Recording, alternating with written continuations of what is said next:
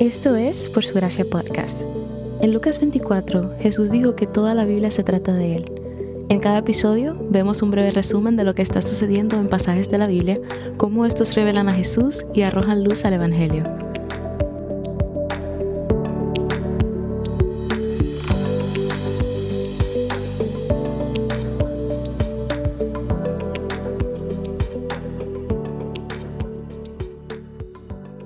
Los pasajes de hoy son sumamente importantes porque Dios le da a Abraham una nueva señal de su promesa. Así como el arco iris era una señal de la promesa que le hizo a Noé y al mundo, esta nueva señal sería para Abraham y la nación que vendría de su linaje. Trece años después del último encuentro, Dios aparece de nuevo y ordena a Abraham y a su familia que se circunciden. Esto puede parecer una señal extraña, posiblemente aleatoria, pero en realidad no podría ser más apropiada, hasta ahora todo el libro de Génesis ha tratado sobre un descendiente de Eva que aplastará la cabeza del pecado y la muerte. Aprendimos que este descendiente vendría a través de Abraham, ya que es por medio de él que Dios bendecirá a todas las naciones.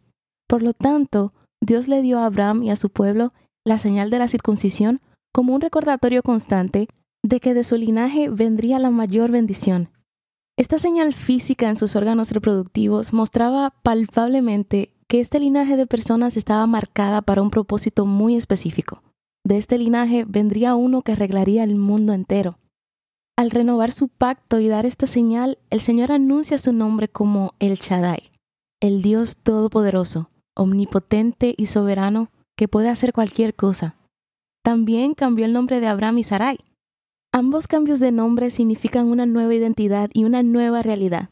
Abraham sería el padre de una multitud y tenía la señal para demostrarlo. Sara sería la princesa de una nación y las princesas tienen príncipes, lo que significa que ya no sería estéril. Juntos darían a luz a una dinastía de reyes. Su hijo que aún no había nacido fue nombrado por Dios Isaac, que significa risa. Este nombre es un recordatorio de la lucha en la fe de Abraham y Sara. En la Biblia cambiar nombre simboliza la transformación del carácter y el destino de alguien.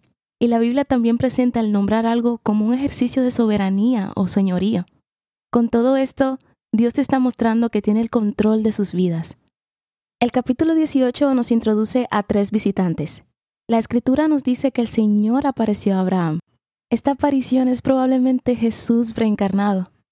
Abraham se apresuró hacia Sara, le dijo que fuera rápida y luego corrió hacia un sirviente para que prepararan algo para comer. Ese algo para comer se convirtió en un festín. Solo habían tres invitados, pero se hornearon seis galones de harina fina, una ternera entera, yogurt y leche. Era un banquete real. Esta es la primera y única vez en el Antiguo Testamento, antes de la encarnación de Jesús, que el Señor toma parte de un almuerzo con alguien. ¿Te lo imaginas?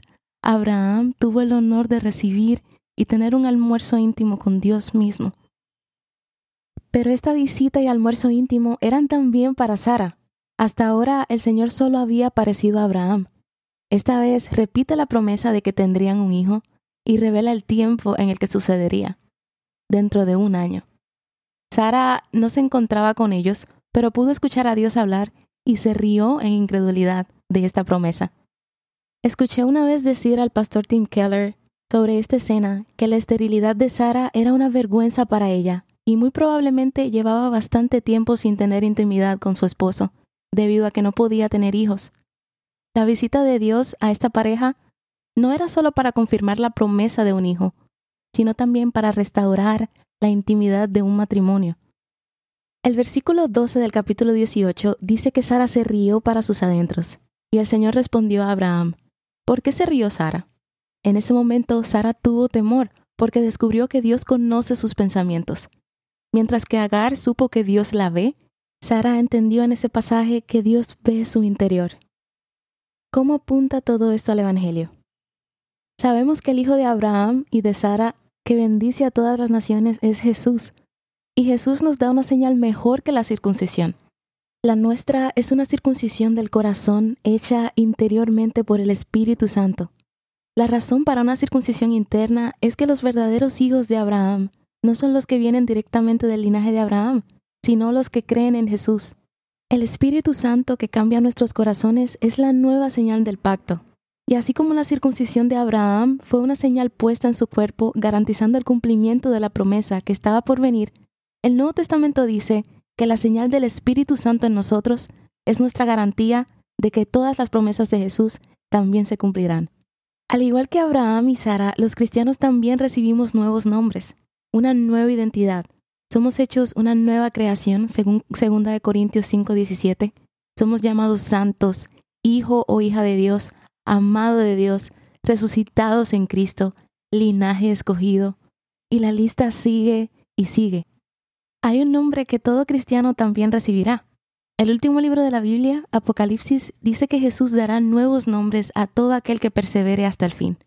Nadie sabe cuál es o será este nombre. Puede ser que Jesús nos dé a cada uno de nosotros un nombre privado que solo Él utilice, un sobrenombre entre nosotros y nuestro Salvador. Ese es un nombre que vale la pena esperar. ¿Cómo viste a Dios revelarse en este pasaje? Pues hoy vi a Dios mismo revelar uno de sus nombres, el Shaddai que significa Dios Todopoderoso. Y luego le hace la pregunta a Sara, ¿hay algo imposible para Dios? Dios estaba diciendo por medio de este nombre, el Shaddai, soy capaz de cumplir las increíbles esperanzas que he puesto ante ti de un pueblo y una tierra. No hay necesidad de dejar de creer en la promesa debido a tu vejez. No hay necesidad de caer en la desesperación.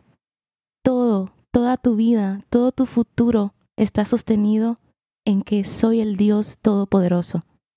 También cuando Dios cambió el nombre de Abraham por Abraham, que significa padre de una multitud, esto hizo que cada vez que lo llamaran Abraham, reiteraran la promesa de Dios de que sería el padre de una multitud.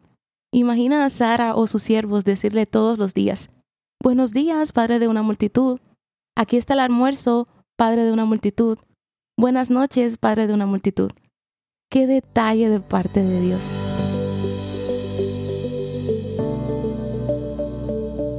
Gracias por escuchar Por Su Gracia Podcast. Por Su Gracia es un ministerio dedicado a estudiar la Biblia con el objetivo de descubrir el glorioso Evangelio de Cristo en todas las Escrituras. Para más recursos, sigue la cuenta Por Su Gracia Estudios en Instagram.